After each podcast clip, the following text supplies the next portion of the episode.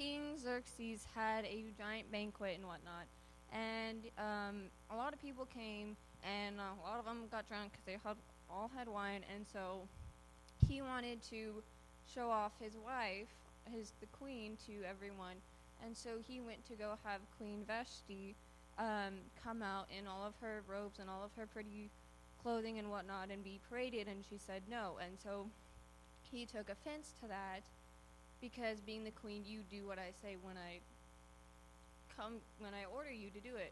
And so they had, he had her, like, be no queen no more, like, no.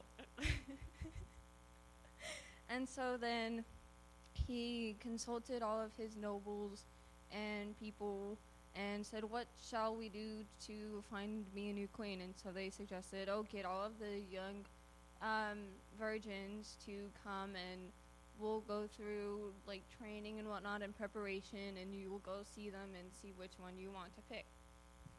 So um, Hagai was in charge of taking care of them and whatnot, and Esther was found in favor of Hagai, and so he made, like, special treatment for her, and treatment, they're like, that's a lot of treatment. You go through six months of, like, perfumes and whatnot, and then you go through six months of, like, wearing stuff. I was like, that's a long time. That's a really long time. So, anyway, um, Esther went to go see the king, and he was like, this is a really nice girl. I like her. I think I might want to make her my queen. So she did. So he did. But prior to that, she didn't have really have a family. She was raised by Mordecai, her cousin or uncle. I don't know. It says cousin, but it says uncle. I don't know. It's weird. So Mordecai told her at the beginning, don't say you're a Jew. Don't. They don't need to know that you can get in trouble. Let's not. So she didn't, and um, whenever she was crowned, crowned, weird, um, whenever she was crowned king, queen, she had this huge banquet thrown for her, because you do that. You throw banquets and parties when you're celebrating stuff. So, blah, blah, blah, did that. My banquet. Okay. So, after the banquet, the other remaining young ladies, they went again through more um, treatment, I think, and they stayed in the king's gates and whatnot. And Mordecai sat at the king's gate every day, checking up on Esther, saying, seeing what's happening, how's everything going, are you okay, and whatnot, Take, doing the normal parents to Esther. Um, and one day, he overheard, um, I don't remember how I said that, I wrote weird. Anyway, two um, gatekeepers who were there, and they were pretty angry at the king. I don't know why, it doesn't really say. It's just saying that they got angry and they plot had a plot to kill him. Well, afterwards, uh, Mordecai went to go have a message sent to Queen Esther and told them, hey, these two guards are going to plot to, or are plotting to kill your king. You probably should do something about that.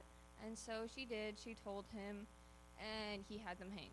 Because you just don't do that. Um, and um, after she told him, she said, um, my, I don't know if she knew or told him that she was he was relative, but she told him that Mordecai is the one who overheard this and whatnot. So all the credit went to him, not to her. So the king investigated it to make sure it was real and not just something that he came up with, and it was true, and they were hanged. And then afterwards, the king honored a guy named Haman, who was the son of a really long name. I didn't write that down. So. And um, he put Haman on a really high ranking, like he was top, like you bowed down to him whenever he wanted you to. And so one day, um, everyone bowed down to him, uh, but Mordecai, because he's like, I'm not bowing down to you, you're not higher than my God, you don't have that right. Not happening.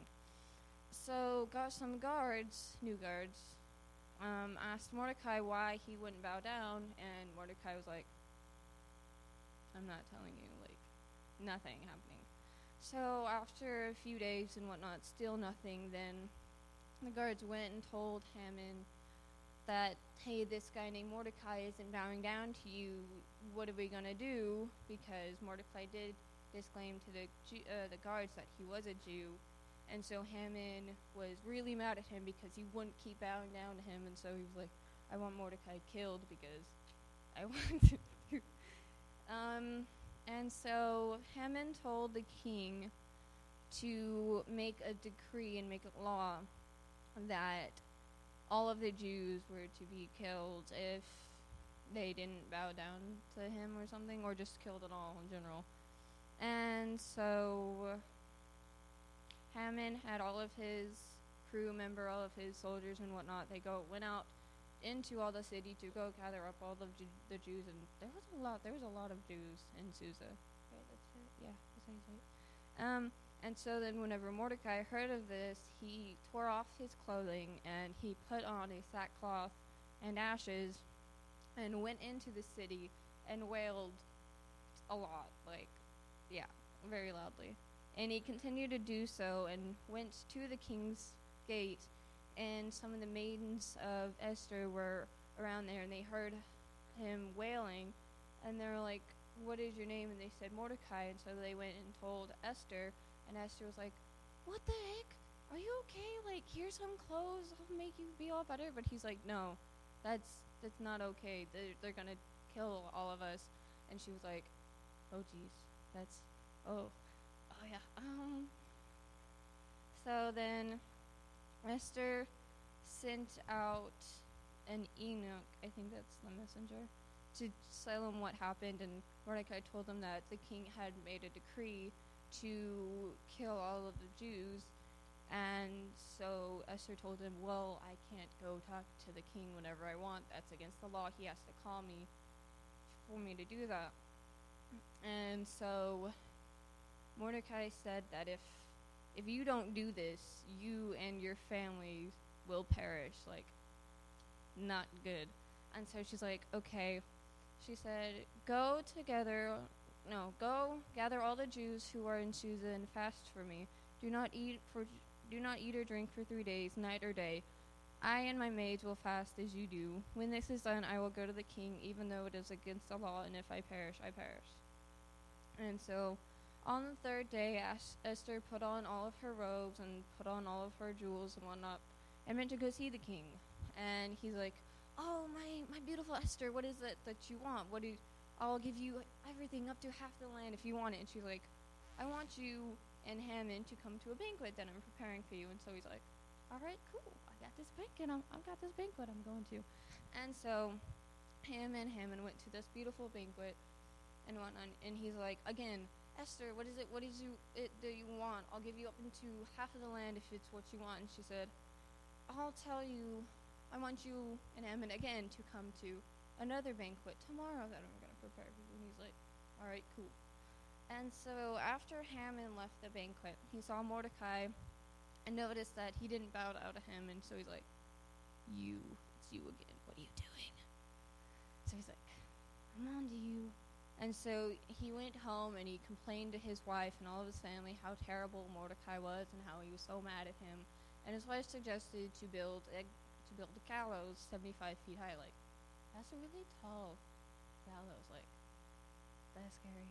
Um, and so that to have the gallows built and have Mordecai hanged on them before the banquet, so that afterwards he'll be all happy and go to the banquet and be even more happy and then go home happy. But that night the king couldn't sleep, and so he had the servants read to him the scribes of the events that happened, and they told him about Mordecai and how he saved him from the guards who plotted to kill him. And he's like, what did we do to reward this young man? And they're like, nothing. And so he was like, ooh, that's not okay. And so Hammond was had came to go tell the king of to, like, have this big parade and to build, basically build himself up for for killing Mordecai, but he didn't disclaim that he wanted it for himself. And so he was like, yeah, let's have him be put on a donkey and have him paraded around the city and how and glorify how good he is as a person. And he's like, yeah, that's a good idea. Go tell Mordecai that that's exactly what we'll do and nothing other than. He's like, are you kidding me? Like, I wanted that for me, not this person I don't like that I want to be dead. And so after at the banquet, at the banquet, um, Esther, the king asked Esther, it's like, what is it that you want, my love? What, what is it? I'll give you up to half the kingdom. She said, I want you to get rid of your decree that you have made to kill all of the Jews, because I am Jewish, and if it pleases you, then it pleases me to not have them, to have them still alive. And so what he did is he took down the law, and all of the Jews were, like, really happy because, like, they're not dying. Yay. And so then on the thirteenth day of the twelfth month, so, like, December thirteenth, basically, um, the decree was actually taken down, and there was lots of triumph throughout the city of Susa.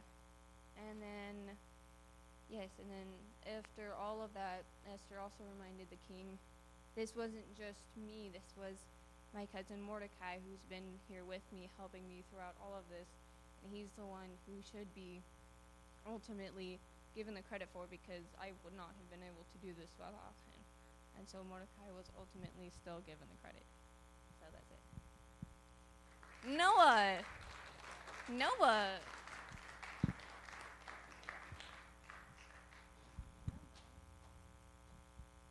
Hey. Okay.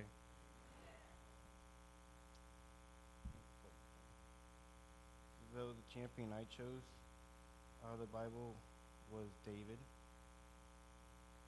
And I chose David because um, he inspired me to be a champion as, as, as part of the Bible too, as, as part of God, because of what he did.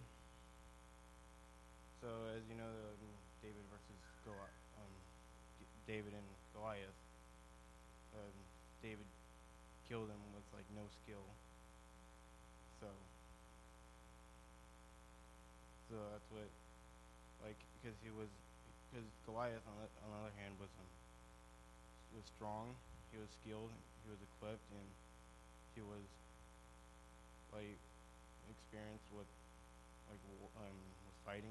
But on the other hand, um, David, David was not, he was a shepherd, and he didn't know how to fight and stuff. So I chose, you know, that's why, because um, David knows how to, he didn't, because um, he was confident that he would um, kill Goliath because he wanted was he wanted Goliath dead, and and his dad told him to fight with him. I mean, to tell him what to fight with his brothers and his like war, Israelites war. So he so that's what he, he got five stones and only to use one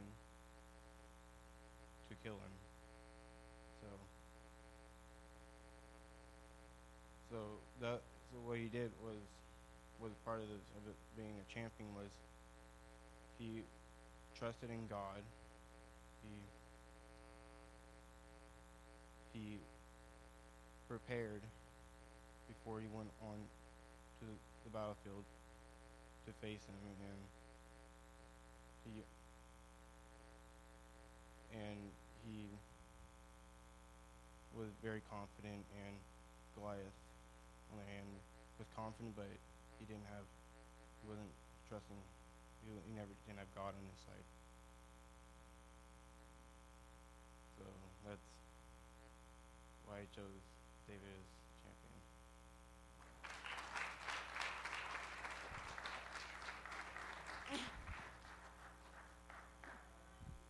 Can you guys hear me? Yeah? Okay. Um, the champion I picked is Job because I feel like his story was flipped. Like when we go out to seek others to bring them closer to the, to the Lord, we go to the ones who are more down. And you know that they're struggling, or you know they're going through hard times. But with Job, he had it all. And I don't see that. A lot of the times we go to the rough ones first, and we don't go out to the ones who have it all. We don't try to renew their fire with God. We don't try to spark it up again. And um, Job is a champion for me because even though he had it all, even though he obeyed God, when he knew he was being tested, he cried out, and he did not hold it in. He cried out, and he showed that he was desperate, and he, he just he wanted to know why, and he felt like it should not, it shouldn't have happened to him.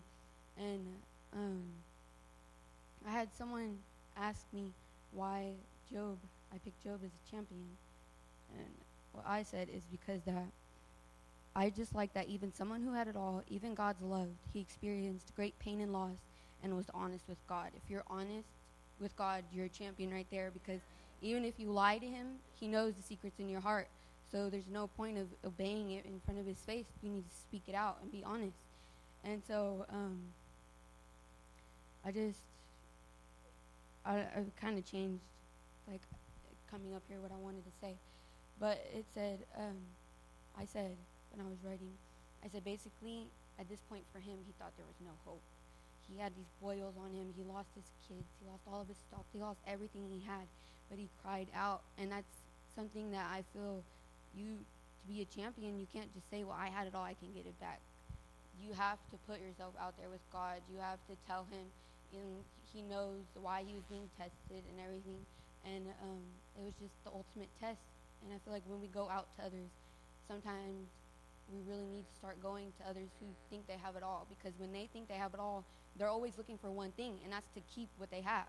And they're not asking for anything more. They're not asking for a new relationship, and that new relationship could simply be a new relationship with Christ. And if we go out to them and we bring them closer, because sometimes they don't have this. They don't have a place to come to on Wednesday or Sunday. They're doing the same thing every day to keep the money coming in, to keep their families right, to keeping their kids doing the good things. So I just, and I know that when they go through tests, they're going to fall down, because they're like, I've been doing so good. Everything's the same. What changed? You don't have God. That's the thing, big thing in your life, and someone needs to show you that. So Job was so showed that. He had all of his friends. And then what I love the most is that when, is that God used Job after this big test to go talk to his friends and pray over his friends. And I just feel like that that's a champion. Like, when you're tested and you realized it and you're getting stronger and with the Lord and you're crying out, that you can go to the people closest to you and you pray over them, and God uses you in so many ways. So that's just my idea of a champion, because you're honest and everything.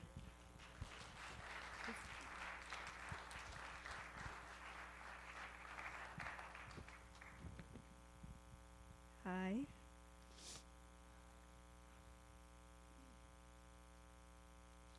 Um, first off, I want to say Haley did good. I love the story of Esther. Um, she was a brave and humble uh, champion. That's what I got from Haley, so good job. Noah, it's awesome to see Noah come up out here. That was that was good. And uh, Kima, I learned from that. Um, honest and uh, humble champion. So I thought that one was good. So I was really excited to talk about champion. Uh, who I wanted to pick as a champion this week. And so I like to look up words, so I looked up the word champion in the dictionary, and I got a person who has defeated or surpassed all rivals in a competition, especially in sports. So not too long ago, I was watching the gymnastics Olympic trials, and it's crazy to think that these people have been working almost their whole lives to get where they're at. And so I was curious, and I looked up, like, at what age is it appropriate to um, to begin, like, serious training. And for um, a gymnast, uh, gymnast um, below, like, four years old, that's, like, like, just for fun to get your, like, get uh, warmed up and see how, like, everything is, how everything works. And by age four, that's when they start their serious training to begin to, like, really take it serious. And I thought that's crazy. That's so young. Like, their whole lives they're training to this point. And making it to the Olympics is hard, but winning in the Olympics is what makes you a champion. And I, I believe that's how people in our world see and believe who a real champion looks like.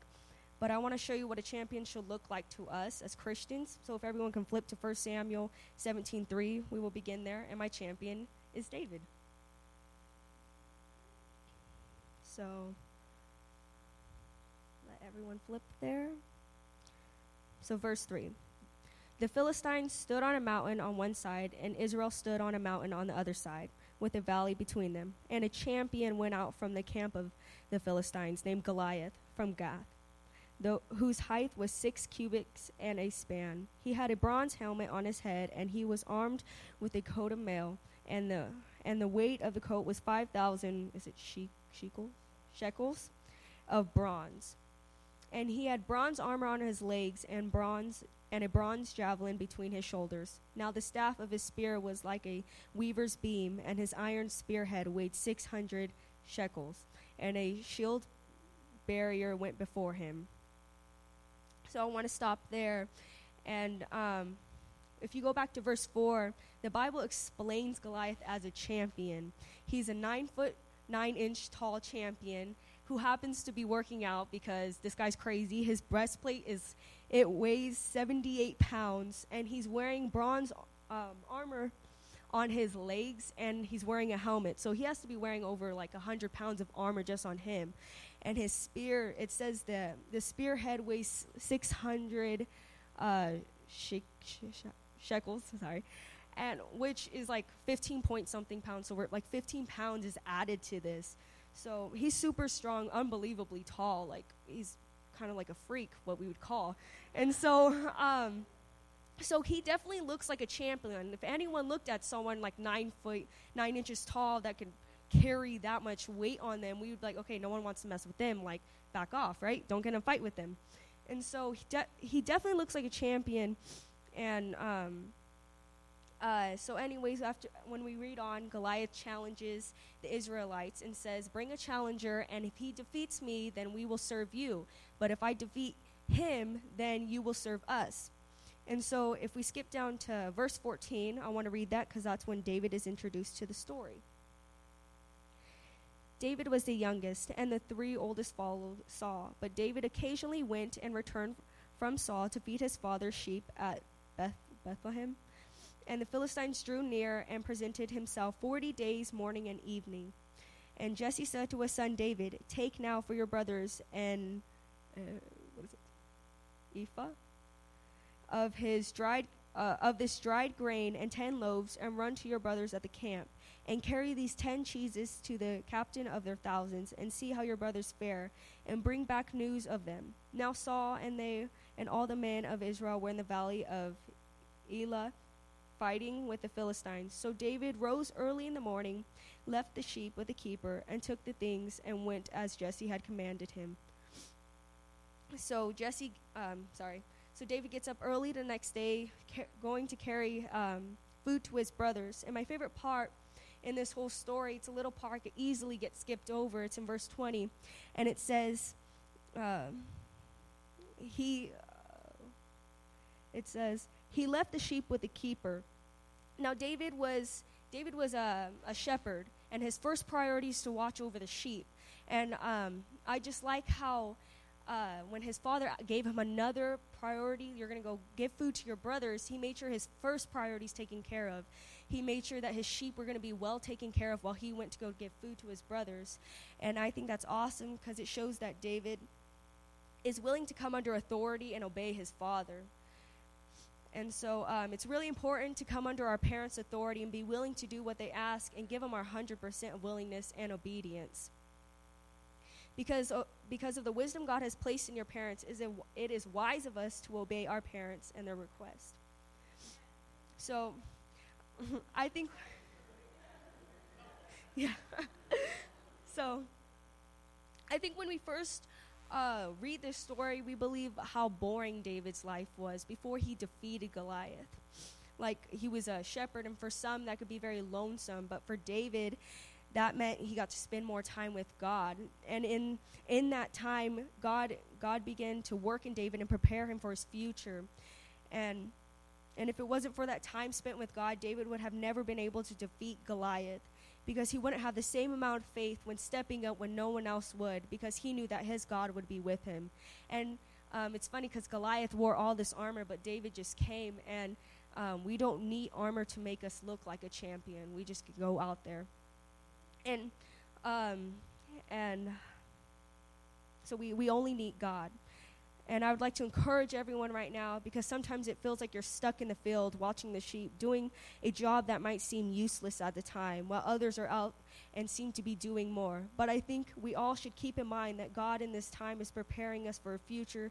He's building us up and shaping us, and we are to just be patient obe- and obedient, and that someday when our Goliath comes, we'll be able to conquer him because we know that our God will be at our side, and that with God, he can make the impossible possible. God is our personal trainer to lead us to go to the Olympics. So if we're willing to come to his, under his authority and make and let him make the decisions for us, we will grow to be the champions that we're meant to be. So that's my champion, David, and I would like to say a prayer so everyone can bow their hands. Father God, I thank you for this night and for the people that came. I thank you for giving us the patience for waiting in a time that feels insignificant, and I pray that everyone holds on just a little bit longer so that we may see you transform us into the champions that we are meant to be. In Jesus' name, amen.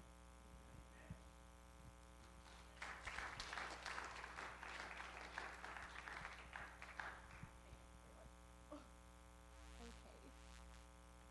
Hi, you guys. Okay, I feel so fancy. I have a tablet. Usually I have, like, just a paper, but I'm feeling, like, extra fancy today. And I'm not wearing any shoes, so don't judge me. Um, when you wear, like, shoes for ten hours at school and you're on your feet, the moment you get out, you want to take it off and just, like, chuck them out. Um, so these kids are awesome. Like, you guys encourage me so much. So my champion I chose was Abraham. And the reason why I chose Abraham is because it shows how God uses someone despite of their circumstances, despite if they're old, despite if they're young. And I did some studying on Abraham, and it showed that he was a believer and a visionary, and because of that, he became the father of many nations. And so I, I looked up, because I like to compare, you know, words, synonyms, antonyms, and all that. So I compared a believer to a dreamer, because I want to be more than a dreamer. I want to be a believer. So a dreamer is a person whose ideas and plans are not practical or based in reality, whereas a believer is someone who accepts something as true and feels sure of the truth of it. So in Romans four, eighteen through twenty-two, it says, "For Abraham, human reason for hope being gone, hoped in faith that he should become the father of many nations, as he had been promised. So numberless shall your descendants be. He did not weaken in faith when he considered the utter impotence of his own body, which was as good as dead, because he was about a hundred years old, or when he considered the barrenness of Sarah's deadened womb. No unbelief or distrust made him waver concerning the promise of God, but he grew strong and was empowered by faith as he praised and gave glory to God, fully satisfied and assured that God was able and mighty to keep his word and to do what he had promised. That is why his faith was credited to him as righteousness." And so the way that God showed me how to bring this word about is he wanted me to compare Abraham and then compare it to our lives. So starting off in Genesis twelve, one and four, let me turn there. It says, "Now in Haran the Lord said to Abram, go for yourself for your own advantage away from your country, from your relatives and your father's house to the land that I will show you. So Abraham departed as the Lord had directed him, and Lot his nephew went with him. Abram was seventy-five years old when he left Haran." And from that, Abraham followed what God had said. Usually we like to plan our lives. Like, I used to be a planner. I was like, I'm going to do this, and this, and this, and this. And then God came and was like, nope, that's not going to happen. I'm going to move this around. We're going to do that. I'm going to take that out. We're going to do that. And so I had to learn to trust God in that. And I look back on my life, like, seeing where I'm at now, seeing that I'm about to graduate college, I'm about to be licensed to be a cosmetologist, and all these things that are lining up, and I get teary-eyed because it's like, if I would have done my own way, I would not be where I am today. And and it's so cool how when we just let go, and it says in Proverbs sixteen nine, how a man um, A man's mind plans his way, but the Lord directs his steps, and he makes them sure. And if we constantly hold on to, because Abraham left everything. He didn't say, well, God, I need to, you know, handle this over here. He left. He just took off and left. He did what God had said. And I refuse to ruin the plans that God has for me because of my own selfishness. And so I'm willing to just let go and be, okay, God, you take full control. And so um, in Hebrews eleven eight, it said, urged on by faith, Abraham, when he was called, obeyed and went forth to a place where, which he was destined to receive as an inheritance. And he went, although he did not know or trouble his mind about where he was to go. He did not question God because he knew God was in control. And that's how we need to be as well. So going on in Genesis fifteen, five and six, it says, and he brought him outside his tent into the starlight and said, look, now toward the heavens and count the stars. If you are able to number them, then he said to him, so shall your descendants be. And he, Abram, believed and trusted and relied and remained steadfast to the Lord, and it counted to him as righteousness, right standing with God. From the beginning, he believed the promises of God. From the beginning. It was never, it never doubted in his heart that God wasn't going to do what he had said. And when I came here, because I've been like contemplating, like, God, what, how do you want me to direct this? How do you want this to come forth? And he showed me, he's he, with our promise, it's like when a person is pregnant, um, like in the first month, you can't see it, you, but they, you know they're pregnant, or they know they're pregnant. So the promise is, you have to nurture it, and it's right there. It's inside of you. You have to nurture it. You have to do your part and keep the faith and keep going. And then from the moment when it comes forth, that's when the baby comes and it's fulfilled. And we have to constantly nurture it. We have to constantly be pressing in and be like, hey, God, you said what you said. Now I will believe it. Because a person who's pregnant isn't going to be like, well, I'm not pregnant anymore. Like, the baby's there.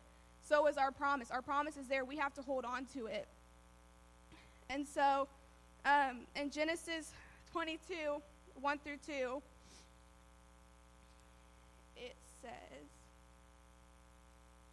and after these events, God tested and proved Abraham and said to him, Abraham, and he said, here I am. God said, take now your son, your only son Isaac, whom you love, and go to the region of Moriah, Moriah, another big word, I'm not good at English, and offer him there as a burnt offering upon one of the mountains, of which I will tell you.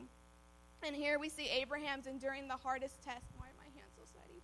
Endured the hardest test, and we have to be willing to lay everything at the altar, despite if we love it so much, because as we read on, God, um, getting tongue-tied, God provided the sacrifice for Isaac and Abraham. He went, He wanted to see if he would obey, and so through that, we have to be willing to lay it as much as we love it, as much as we want it, and as much as we know God has better plans, and as much as it hurts, we have to lay it at the altar because He's in control.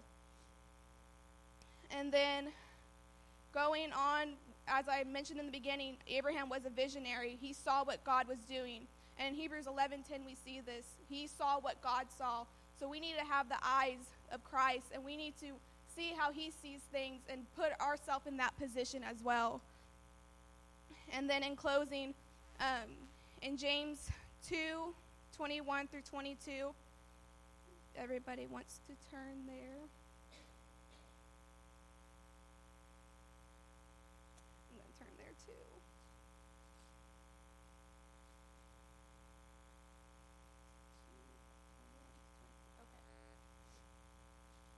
Says, was not our forefather Abraham shown to be justified and made acceptable to God by his works when he brought to the altar as an offering his own son Isaac? You see that his faith was co- cooperating, cooperating with his works, and his faith was completed and reached its supreme expressions when he implemented it by good works.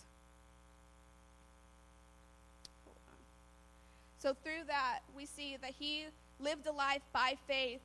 And through that, as we go on, it says, and so the scripture was fulfilled that says, Abraham believed in God, and this was accounted to him as righteousness, and he was called God's friend. So that was my champion.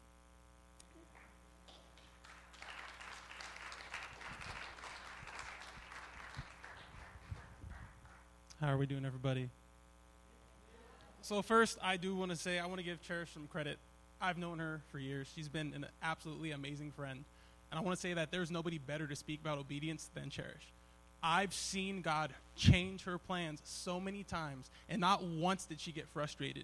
Not once did her faith waver. She stuck with it, so I'm proud of you, and I'm honored to call you my friend. Good, that's what I want to do. All right, so now that that's over, uh, I'll, I'll go back to being mean to you, I promise. Uh, uh, if you want to go ahead and turn to Second Chronicles chapter twenty, uh, the champion that I have picked is King Jehoshaphat. So it's a weird name, I know. I was talking to Angela earlier, and she's like, who's that? I've never heard that name. And I'm like, it's a weird name. All right, so the reason that I picked uh, Jehoshaphat as my champion, dude is a winner. He wins. He won wars. And the reason why he won is because of the faith that he showed, uh, the trust that he had in God. So in Job chapter five, verse seven, it says that every person alive will have trouble. That's a shocker, right? As we go about our everyday lives, we have troubles. If it's the car not starting, if it's a relationship that's breaking, we're all going to have troubles. That's just part of being a human. That's part of being a Christian. You're going to face trouble. But the question is, how are you going to respond to that trouble? So we're going to take a look at Jehoshaphat and the issue that he faced and how he responded. So we're going to start Second Chronicles chapter twenty. After this, oh, actually, some, some quick background. Uh, Jehoshaphat, so he was king of Judah. He was thirty-five years old when he was installed as the king. Uh, he reigned for about twenty-five years, and he was regarded as a king that, for the most part, sought to do what was right in the eyes of God. So this wasn't like a wicked king. This wasn't a terrible guy. This is a guy, for the most part, is recalled as always wanting to do what is right in the eyes of God. So we're going to start reading chapter twenty here. It says, after this, the Moabites and the Ammonites, with some of the Minuites, it's a lot of ites, came to wage war against Jehoshaphat. Some people came and told Jehoshaphat, a vast army is coming against you from Edom, from the other side of the Dead Sea. It is already in Hazazon Tamar. Um, alarmed, Jehoshaphat resolved to the in, to inquire of the Lord, and he proclaimed a fast for all Judah. The people of Judah came together to seek help from the Lord. Indeed, they came from every town in Judah to seek him. So, this right here caught me. Most kings, you would think, they hear two, not just one army, two armies are coming against you. You would think the initial reaction of a king would be, well, let me go to the war room. Let me get my most trusted advisors. We're going to come up with a strategy to defend ourselves. But Jehoshaphat said, no, we're praying. Let's go right now. We're praying. And I would think if I was around, I'd be like, dude, what are you doing? They're coming right now. Go make a plan. But he said, no, I'm going to pray. We're all going to pray. He got the land of Judah to pray. That was the initial reaction. And that right there is something that I aspire to. I know myself, I'm a very, very stubborn person. I'm very bullheaded. And as I get older, I feel like that's starting to break away. But for the most part, I'm very bullheaded. I like to do things Ben's way. I want to think of my plan first. Um, when it comes to everyday interactions. How am I going to make this person happy? How am I going to fix this problem? And, you know, a lot of the times it doesn't strike me to just say, you know what, let me just pray. It, it doesn't strike me that way. But Jehoshaphat, being the king of a land, knowing his first reaction was to say, let's pray, that's awe-inspiring stuff right there. That is absolutely amazing. So, wh- how do you respond when you face trouble? Just think about that, because we're not done here. We're just getting started, but I want you to start thinking about that. How do you respond when you face issues in your everyday life? So we're going to go on to read. Um, verse five. Then Jehoshaphat stood up in the assembly of Judah and Jerusalem at the temple of the Lord in front of the new courtyard and said, Lord, the God of our ancestors, are you not the God who is in heaven? You rule over all the kingdoms of the nations. Power and might are in your hands, and no one can withstand you. Our God, you did, did you not drive out the inhabitants of this land before your people, Uh, Israel, and give it forever to the descendants of Abraham, your friend? They have lived in it and have built in a sanctuary for your name, saying, if calamity comes upon us, whether the sword of judgment or plague or famine, we will stand in your presence before the temple that bears your name and will cry out to you in our distress, and you will hear it and save us. But now here are men from Ammon, Moab, and Mount Seir, whose territory you would not allow Israel to invade when they came from Egypt. So they turned away from them and did not destroy them. See how they are repaying us by coming to drive us out of the possession you gave us as an inheritance? our God, will you not judge them? For we have no power to face this vast army that is attacking us. We do not know what to do, but our eyes are on you. So basically verses six through twelve, that's Jehoshaphat's prayer to God. That's what he's proclaiming. And the thing that really gets me is that Jehoshaphat acknowledges what the Lord has done for him in the past, what he has seen God do, what he has witnessed God doing in his life. And to me, that, that right there is amazing. He's facing a difficult time. And before he's saying, God, this is what I'm going through now, he's saying, God, I know you've done this in the past for me. I have seen you do amazing things. And I feel like our human reaction, I know at least for myself, when I'm facing an issue, I think of the present situation. I think of what is going on. And then from there, I start thinking about what's going to happen in the future. Never does it strike me to say, God, you've done A, B, and C for me in the past. And I thank you for that before I talk about what's going on now. But Jehoshaphat said, I'm going to take the time to thank God for what he has done before, what I have witnessed God do, the, the land that he gave us. He gave God credit for that first before he talked about the present situation. Let's see here. So like I said, when you're when we're facing trouble, it's extremely easy to get wrapped up in the present situation. It's very difficult for us to, to want to kind of just slow down and go to God and just thank him and be calm about it. We, as humans, we have the instinct to just get it done as soon as possible. We don't like to think about the past. We think about the present and what's going to happen in the future. But maybe that's a mindset change that we all need to have. We need to think about thanking God for the past, what he has done and what he's doing now, instead of worrying about the future. Because if you truly trust in God, you know he has his hand over your future. So why are you worrying about that today? And then we're actually going to talk about that a little bit here in another second. So another thing about his prayer, Jehoshaphat also didn't fail to remember or to thank God uh, for being the ruler over his life. Jehoshaphat even said in verse six, aren't you the God that's in heaven? So Jehoshaphat admits and acknowledges that God is the ruler of his life, and God has the ability to do anything, to, to provide for him, to whatever circumstance he's going through. Jehoshaphat was acknowledging, God, I'm going through this problem, but you are Lord of my life. I know that whatever circumstance I'm going through, you have unlimited resources to get me through the storm. And I think that's amazing. It's it's very difficult in everyday life when you're facing problems. When the bills are up to here, I wouldn't know. I live with mom and dad. I have very few bills. But when the bills are racking up, what for whatever reasons, when you're going through a difficult time, it's hard to remember God can provide. He God does not have limited resources. God can do whatever he wants, and we need to remember that God is ruler of our life. He has his hand over every circumstance, no matter how big, no matter how small. If it's that thirty-five dollars cell phone bill, or if it's two armies coming against your nation that has no military strength, God has his hand over that situation.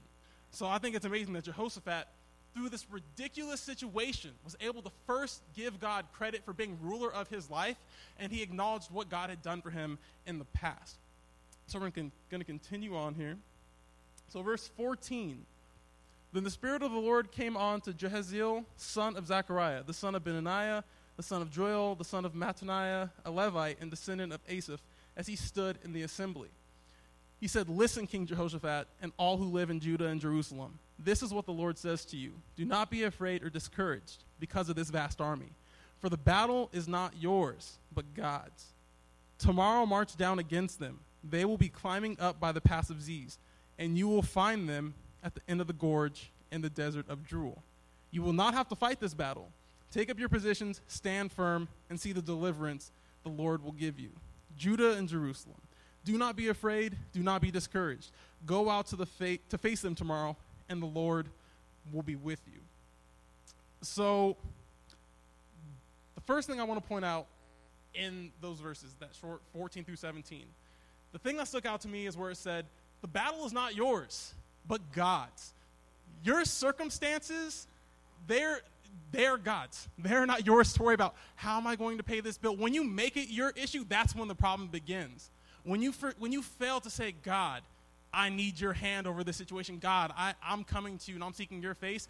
That's when you take your problems upon yourself. When you try to solve on your own and you fail to look to God, then that's when the problems become yours. But the problems, your circumstances are not yours. They're God's. And God's willing to stand by you in every single circumstance as long as you're willing to seek his help in that.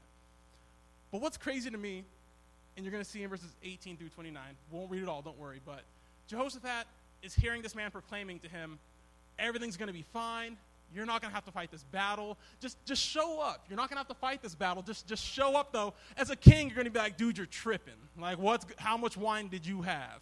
Because you got to think, you have two amazing military forces coming against you, and you have this guy telling you, don't worry about it, bro. You're not going to have to fight the battle. Just show up to the battlefield. You ain't going to fight, though. It's basically like going to a gunfight with nothing.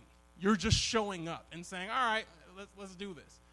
The faith that Jehoshaphat had to say, all right, I believe you, let's do this, is ridiculous to me. If I were the king, I know I would have first, second, third thoughts about it. I'm not just going to say, let's do it, let's go. I'm going to be like, mm, you sure I can't bring a knife? Like, I can take something with me? Uh, just show up? Okay. So let's go on and read a couple more verses here. So we're in verse eighteen. Jehoshaphat bowed down with his face to the ground, and all the people of Judah and Jerusalem fell down and worshiped before the Lord. Then some Levites from the Kohathites and Korathites, a lot of ites, stood up and praised the Lord, the God of Israel, with a very loud voice.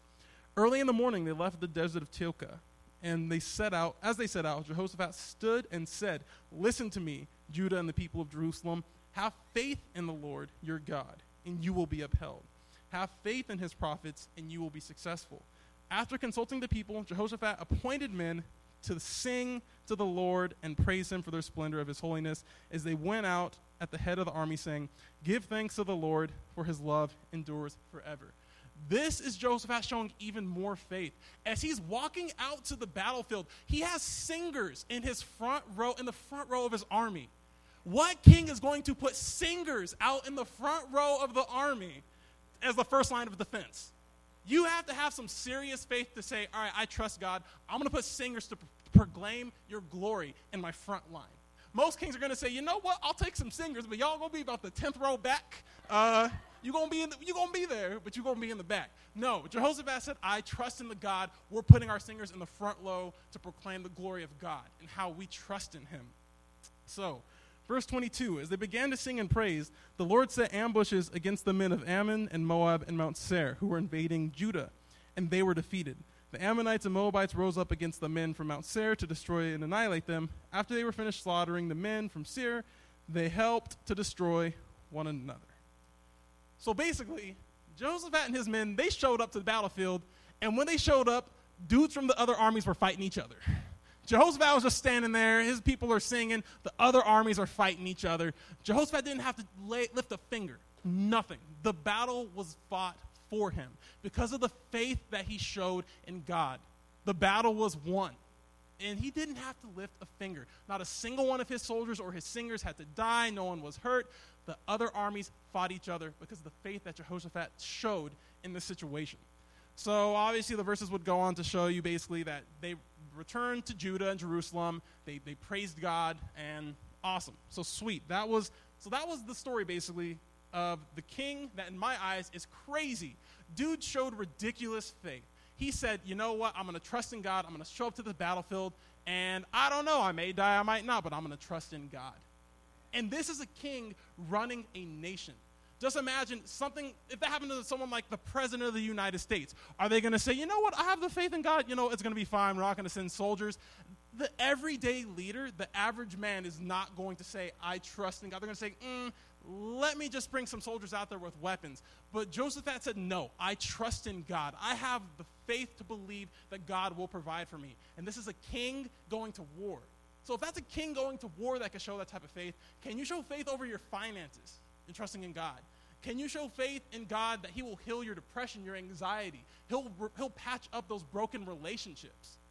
So what if Jehoshaphat hadn't entered into prayer the moment he heard trouble was coming for him?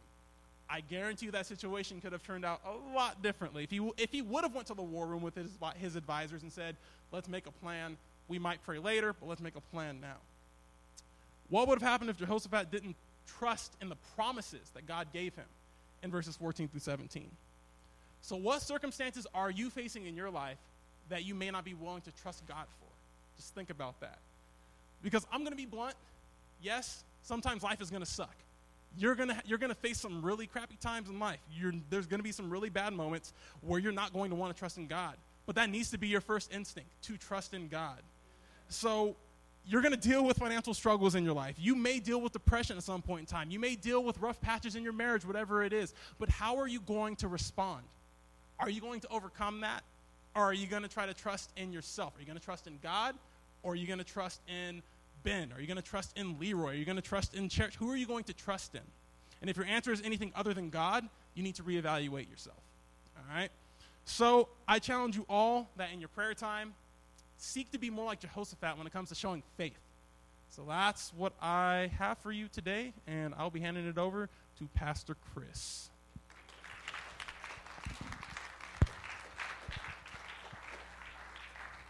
Man.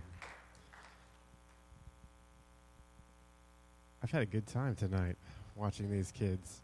Um, as I was listening and, and to each one of them, I, I started to to get a, a couple of just points of overarching themes, if you will.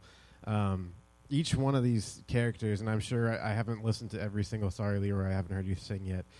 I promise I will go, I will critique soon. So, um, but I would venture to to throw my, my thought out there that we, we could find this true with, with every champion in the Bible, that, that they understood that God was with them.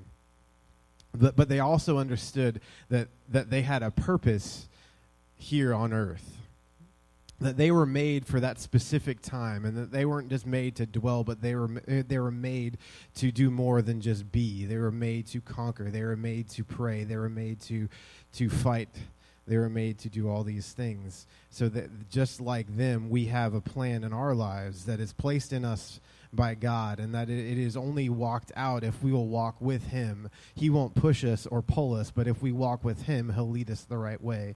And I, I began to get stirred and, and more uh, is challenged in my own life to not sit complacent, to not sit idly by in my life and just let it happen, but to be proactive in the things that God has called me to be. And I want to be a champion. I want to triumph over all the things that are put in me, the definition that, that Angela laid out as a champion. We we face things in our lives. We, we face Goliaths. But I guarantee you that it's not going to come without training. And and if he wouldn't, if David, I love David, if David would not have been a, a shepherd and not have gotten his sheep out of the snares that they were, were that they got stuck in, and not gotten the fox out of the way and gotten the bear and the lion and killed them, he would not have had the faith that God was in him, and he wouldn't have recognized that, that Goliath didn't have Jesus. He wasn't an Israelite. He wasn't Jewish. He didn't have God. So we walked in front of, of Goliath and said, I don't care how big you are, how heavy your armor is. You don't have God, and I do. Therefore, I am victorious already. Before I walk onto the battlefield, I can go. I have the confidence that is built up in the past things that have happened, and seen God be faithful in every single time. I've been faithful, and I have integrity, and I trust in God, and I will go out because you don't have what I have. For if God is with us, who shall be against us? What Goliath are you facing? How many armies are coming your way? There's no reason to be afraid. There's every reason to have boldness to step into, and it's not like it's just going to poof go away like he's going to he was talking about. We will face things. But are you going to cower down and wait for it to go away? Because I guarantee you it won't. But are you going to press things? The very things that are put in front of you as things and obstacles are the very things that will propel you forward in your life, that will, that God wants to use to to build character, to build a testimony that will glorify his name. And if you won't go through them with him, you won't ever get to the point where you want to be or where you should be or where you've been called to be. How much time are you wasting because you you cowered down, or you didn't open your mouth and speak the word of God in that situation? You didn't pray for that person that you felt a, a tear in your heart. You were so got into your own, I'm speaking for myself here, but you got into your own head and you said, no, that's not for now. Someone else will do it. You don't have the right words. You don't. You stumble, you stutter, you do things that it, it won't come across right. So it's okay. Just it'll happen, but it won't be through me. And you talk yourself out of it. That's not God. God has called each and every one of us to be life changers, world changers, culture breakers in our lives. And it's not like we're going to go necessarily and have an army, but you have a neighbor, and you have a boss, and you have a child or a grandchild or a brother or a sister, and you wake up every single day, and there are moments in every single day that you can be a champion, that you can conquer Goliath, or get the fox out of the field, or whatever it is for that day. Because eventually, I promise you, there will be a Goliath. And sometimes the little things in our lives feel like the big things. Daphne, the th- my three-year-old, everything is a Goliath, even when I know it's just like a tiny little, just a little bitty thing, right? But it's a Goliath to her, and God cares about what you face. And no, no matter what it looks like to anybody else, God cares about your life and your situation. Um, Rachel has something also to say.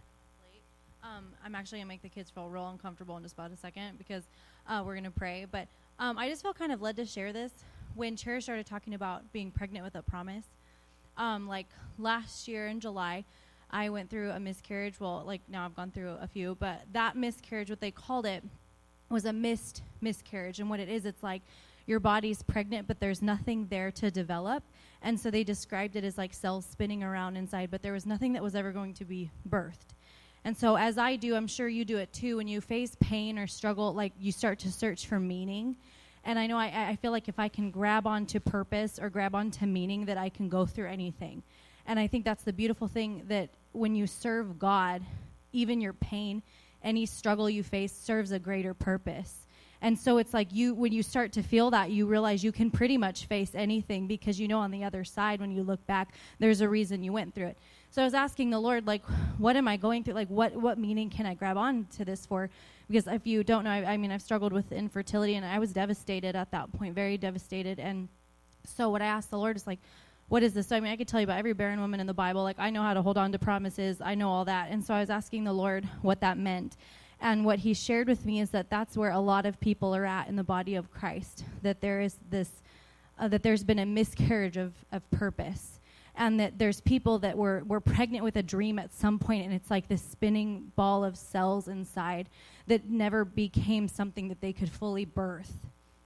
And I feel like the Lord was um, sharing with me that uh, that he wants to rekindle those dreams and rekindle those purposes, and, and, and the spirit of, of the, the people of the body of Christ, that it would become something that can be birthed through prayer, and that it would bring revival, and it would bring, um, you know, you know, just, it would bring the, this shift in, in the culture. And so the Lord shared with me that. And so I said, okay, I'm going to preach that message then whenever I can, because um, it's like there's been this spinning, like it's like the body of Christ, a lot of people have been just spinning their wheels, and there's been nothing to grab onto that they could birth. And so um, I don't know why I felt the need to share that tonight, but if that's where you've been at, I just encourage you to pray through that place and allow God to bring healing to what needs to be healed, allow God to reveal truth to you, um, so that the dreams that he had put, don't don't feel like you've just missed it or you've given up on it, that the Lord can still birth that through you. Um, but tonight, before we go, I would actually like all the kids that are in youth to come up to the front, because I feel like, just to close, even if you want to stand up, we just want to pray and lay hands on them, because I feel like we just prophetically need to declare some things over them tonight. So yeah, just like right there, if you want to come up or you just want to extend your hands, that's fine. But we're going to pray for these kids, because I'm believing God for some crazy stuff. I know me and Pastor Chris are both believing for a movement and a revival. Um, and we were just talking to somebody about the spirit of John the Baptist, and about how that's really what, to live in this day and age right now, that's what has to happen. There has to be a, a spirit of John the Baptist that rises up, that's willing to say repent and willing to be wild people for the kingdom.